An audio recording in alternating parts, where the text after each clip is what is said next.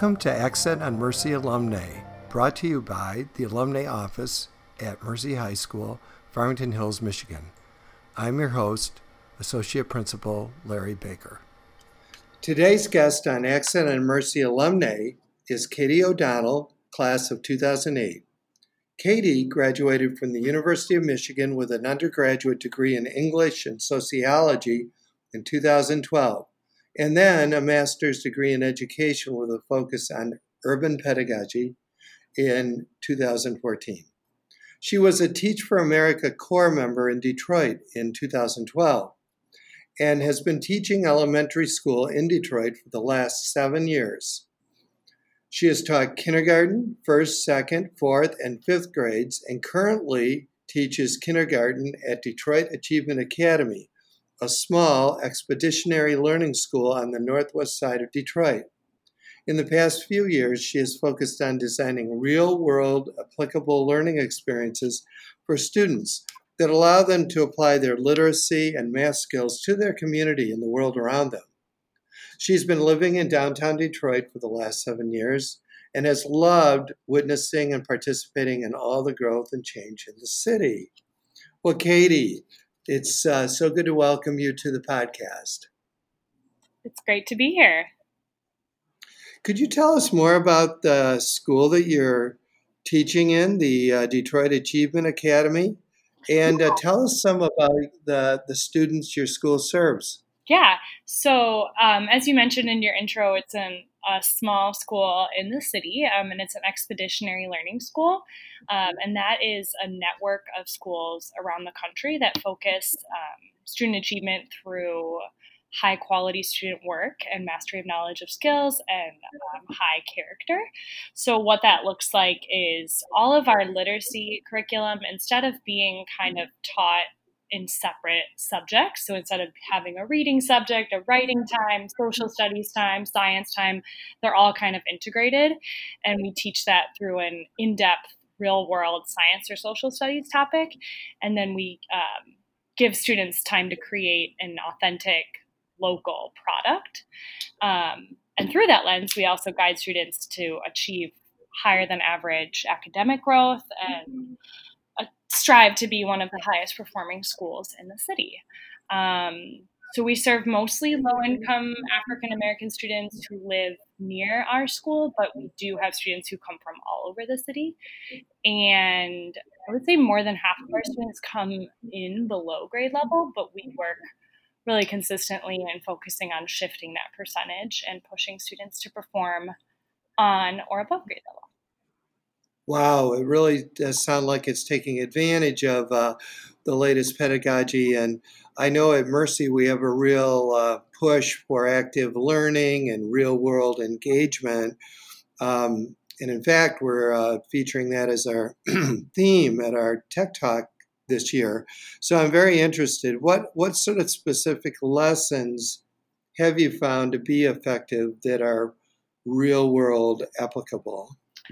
That's a great question. Um, so we always pick one topic of study that we can study for multiple months at a time, um, and then we spend a lot of time working with experts, doing hands-on science experiments, and um, helping students to create products that mimic professional formats. So, as an example, we um, in kindergarten study trees for I, don't, I think about five months.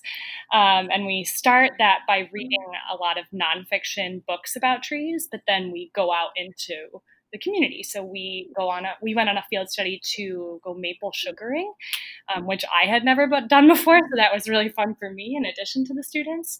Um, and we got to learn all about maple trees and how they produce syrup. And then we got to go to um, Palmer Park, which is a local city park, and we worked with experts there to learn how to identify different trees that are native to the Detroit area.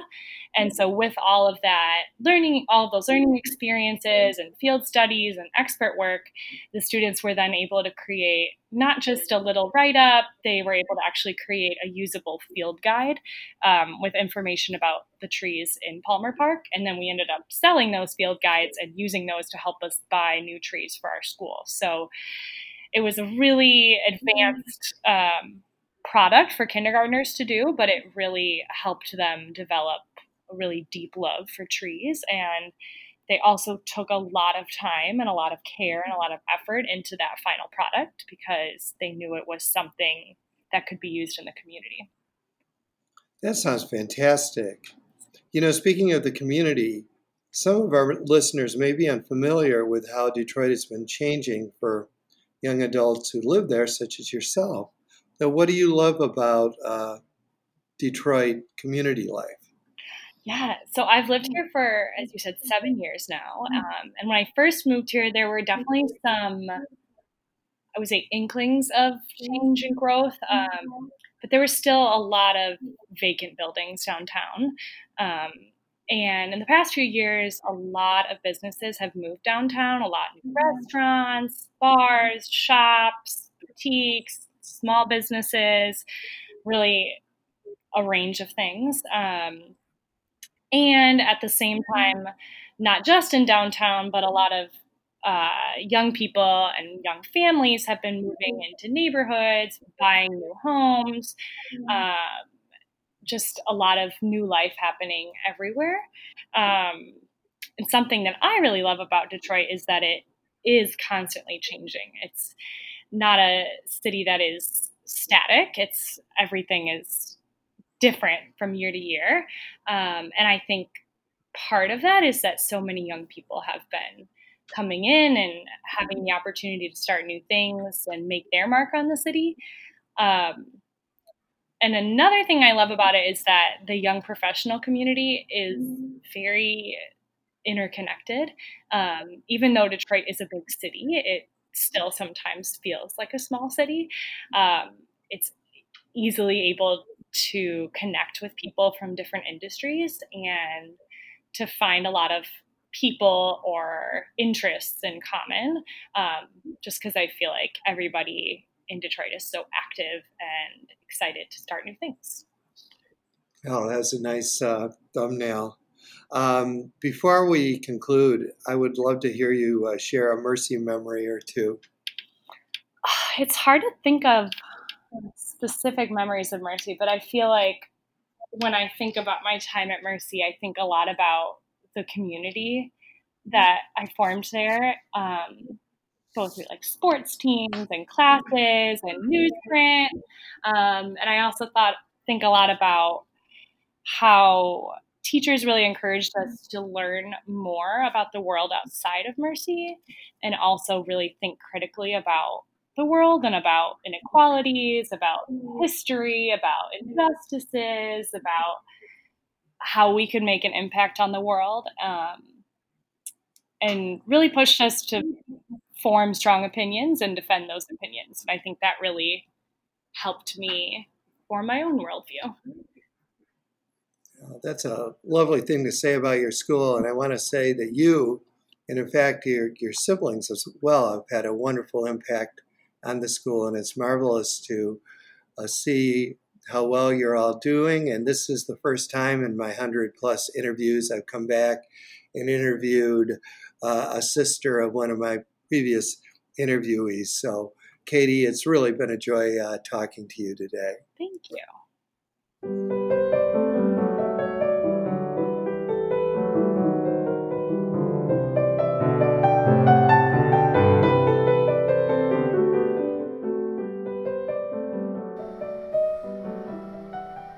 The music on Accent on Mercy alumni is performed by concert pianist Julia Siciliano, class of 2001.